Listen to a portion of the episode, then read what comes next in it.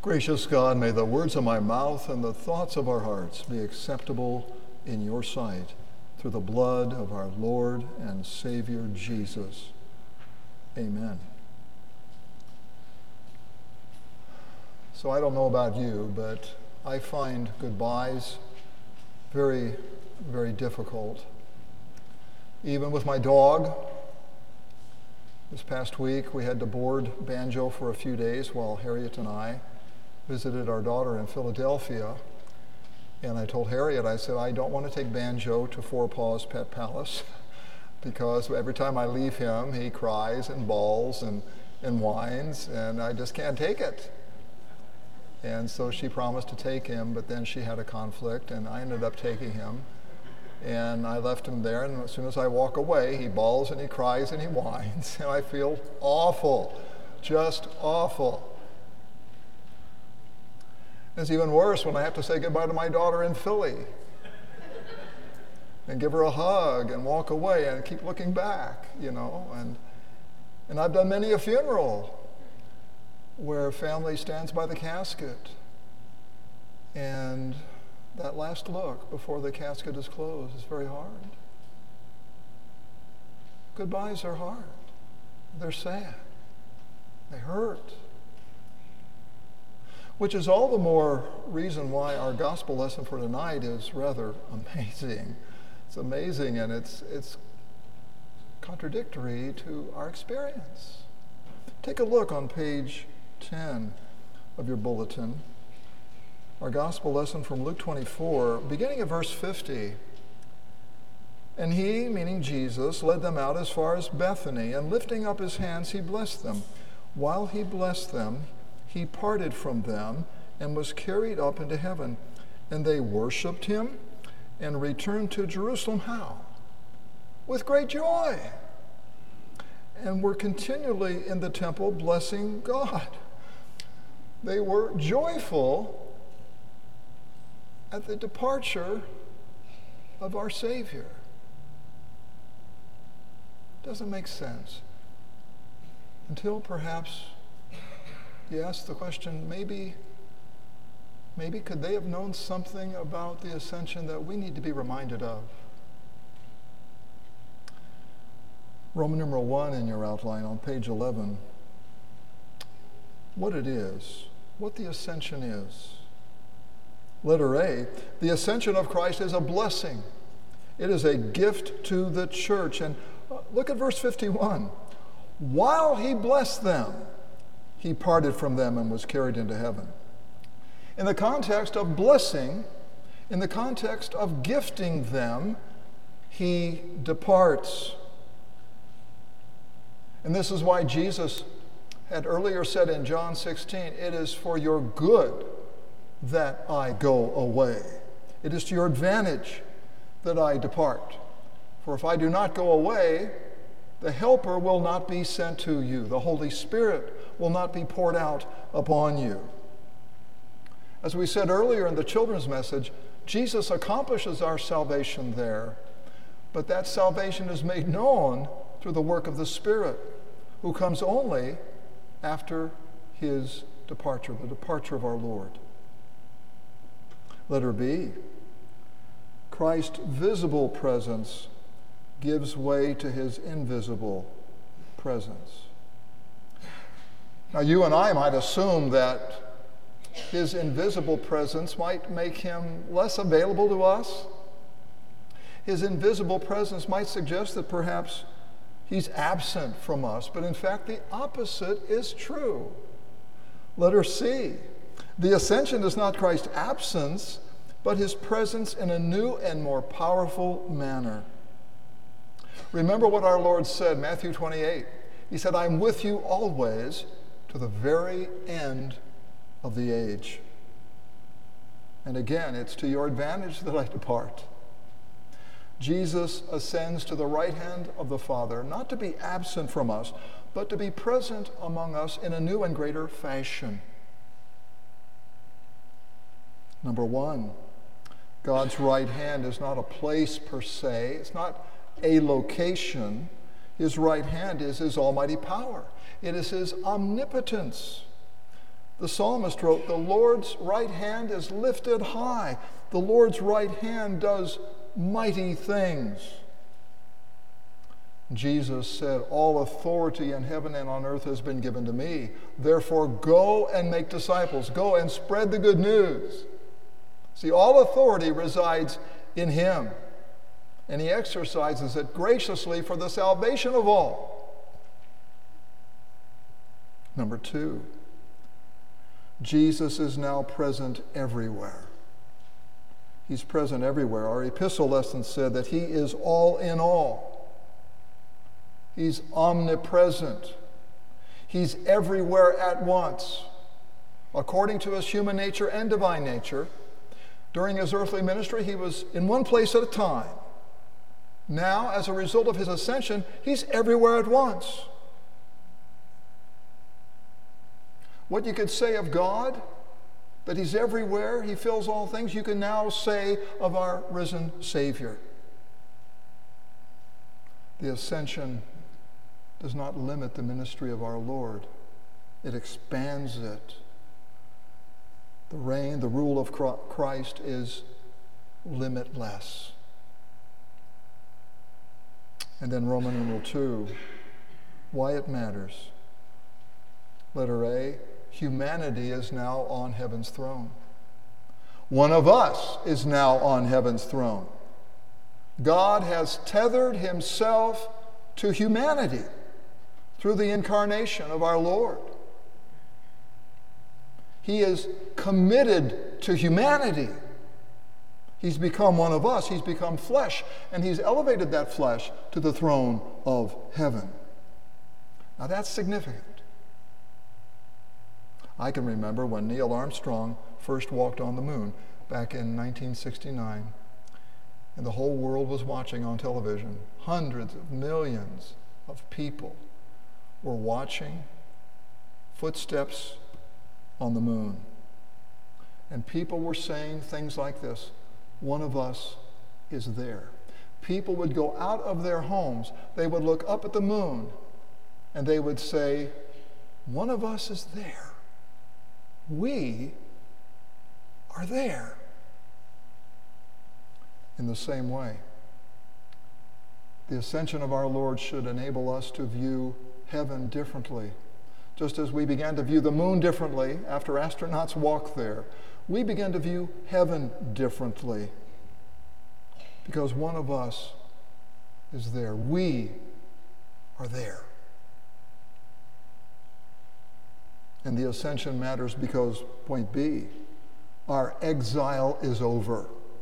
Our exile is over. Our first parents were exiled from the garden because of their disobedience. And Saint Paul said it this way in Romans five. He said, by one man's disobedience, just one man's disobedience, that being Adam, the many were made sinners. That's all of us. That's why we say sin is more than a deed or an action that you perform. Sin describes your condition. It's a condition that we share. It's a condition that we inherit. When Adam became unclean, all of Adam became unclean, including his seed. That's us. I was at the Philadelphia Zoo a few days ago, and my wife and daughter and I were looking at these poisonous snakes. And, you know, there's, there's little poisonous snakes, and then there's big poisonous snakes. But they all have this in common. They have triangular heads. You see, they have triangular heads because they have these venom sacs on the back of their heads, you see. And when they bite you with their mouths, then that releases the venom and it harms you. It can even kill you if it's the right snake or if you're weak enough. Venom comes out of their mouths. And, you know, it's just their nature. But the scripture says that same nature belongs to you and me. That sometimes venom comes out of our mouths as well. Sometimes the words we speak cause harm, can even kill. Repentance involves admitting that about ourselves. That just as it is the nature of a snake to bite, it is our nature to sin. Repentance involves admitting that. And my friends, you and I can admit that without fear, because we have a Lord who forgives, who forgives the whole lot of our sins. For by one man's disobedience the many were made sinners. So also, Paul writes, by one man's obedience, that being our Lord, the many will be made righteous. God banished us from the tree of life in the garden as a result of sin. But God made the cross of our Lord the true tree of life, from which we may eat and live forever. And we feed upon our Savior as we believe him and his words. And we inherit a new life. We no longer inherit death. We inherit a new life that is beyond the reach of death. The ascension means that our exile from God is over. Point number one, his Spirit indwells us. God himself indwells us. God can't get any closer to you than that. God has come near to us in Christ, and he has brought us near to himself in heaven. Point number two, already, already we are seated with Christ in heaven. And hang with me on this. It's hard to understand, but just hang, bear with me. I give you this passage from Ephesians two, verses five and six, just to make this point. It's important. Paul writes, even when we were dead in our trespasses, God made us alive together with Christ. By grace you've been saved, and raised us up with him. Now that's past tense. It's completed action. Raised us up with him. You were spiritually raised from spiritual death already, and seated us with him, past tense, completed action, it's already done, seated us with him in the heavenly places in Christ Jesus. How can that be? Well, you know, one of Paul's favorite expressions is this, it's in Christo, it's in Christ. You and I are in Christ. That means what happens to him happens to you and me, by virtue of the fact that we're in him. That's why Paul writes that we've been crucified with Christ, meaning our old nature has been put to death, crucified with Christ on his cross, meaning our old self has been put to death. This is why Paul writes in Romans six that we've been buried with Christ in baptism. And he writes we've been raised up with Christ in baptism. Just as Christ was raised from the dead, you and I have been raised to a new life, you see. And Paul writes now that we've been seated with Christ in heaven. Already you occupy heaven with Jesus. That means your real life is there. The life you now live here flows out of the life that you already have in heaven, just like a river flows from its source.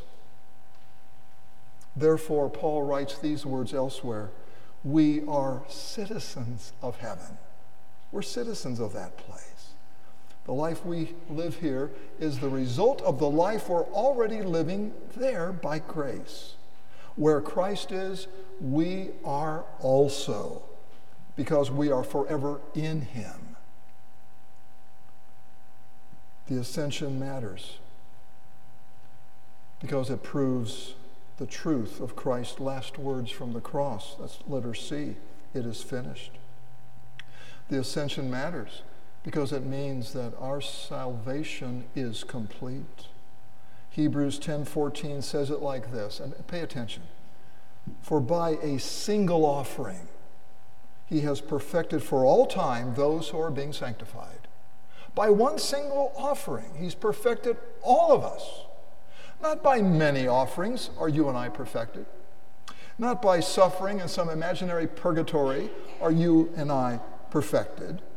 But by a single offering, the single offering of our Lord and Savior Jesus Christ on the cross, we are perfected.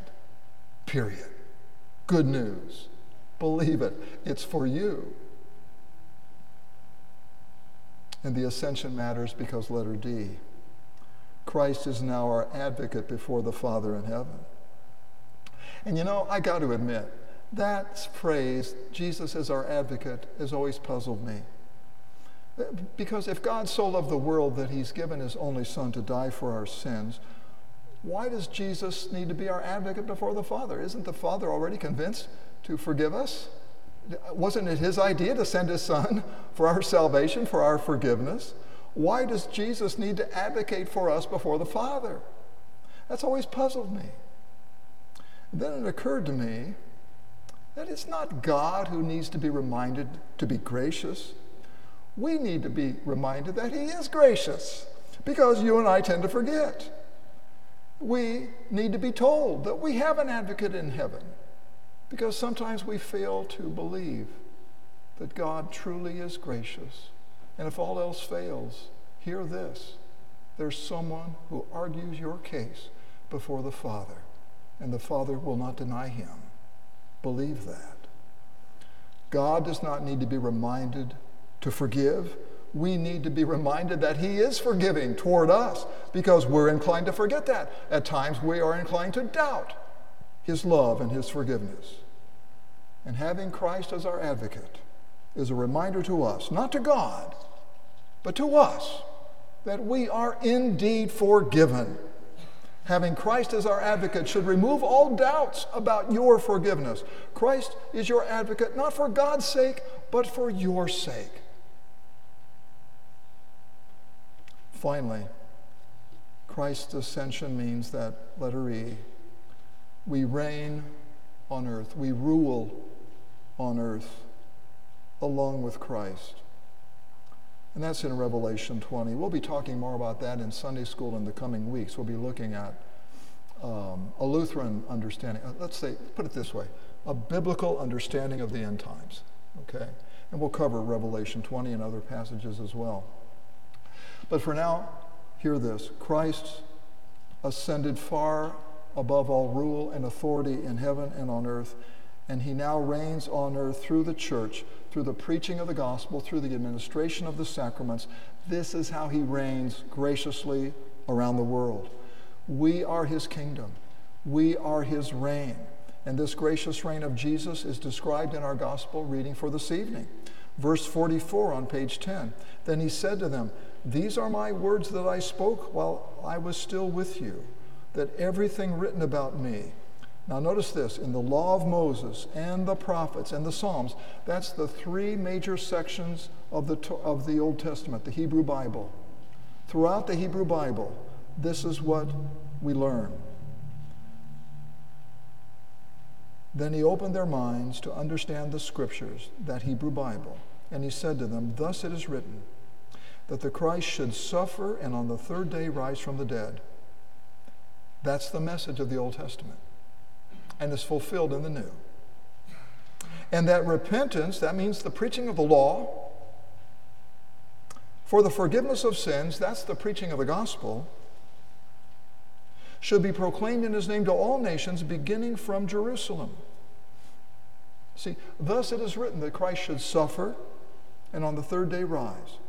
The entire Old Testament history is a prediction of, the, of those events in Jerusalem. It all points forward to the death and the resurrection of Jesus in Jerusalem. It comes to that point. The whole Old Testament points there. And from that point in Jerusalem now, Christ ascends, and then the message of that salvation spreads out into all the earth. That's how it works. That's what's predicted, and then now that's what's proclaimed. And my friends, if Christ is not ascended, then the Holy Spirit is not poured out. If Christ is not ascended, then the good news of our forgiveness is never proclaimed. If Christ is not ascended, then faith is never created in our hearts, and we are still in our sins, and the suffering, death, and resurrection of Christ was for nothing if Christ is not ascended. But he is ascended. Christ is ascended above all rule and authority. He's over it all. And because he is, our salvation is complete. The Spirit has been poured out upon us. And so we are forgiven, and we do believe this good news. That's how important the ascension of our Lord is. That's how vital it is. And that is why it should matter to all of us. God be praised. In Jesus' name, amen. The peace of God, which passes all understanding, guard your hearts and your minds through Christ Jesus. Amen.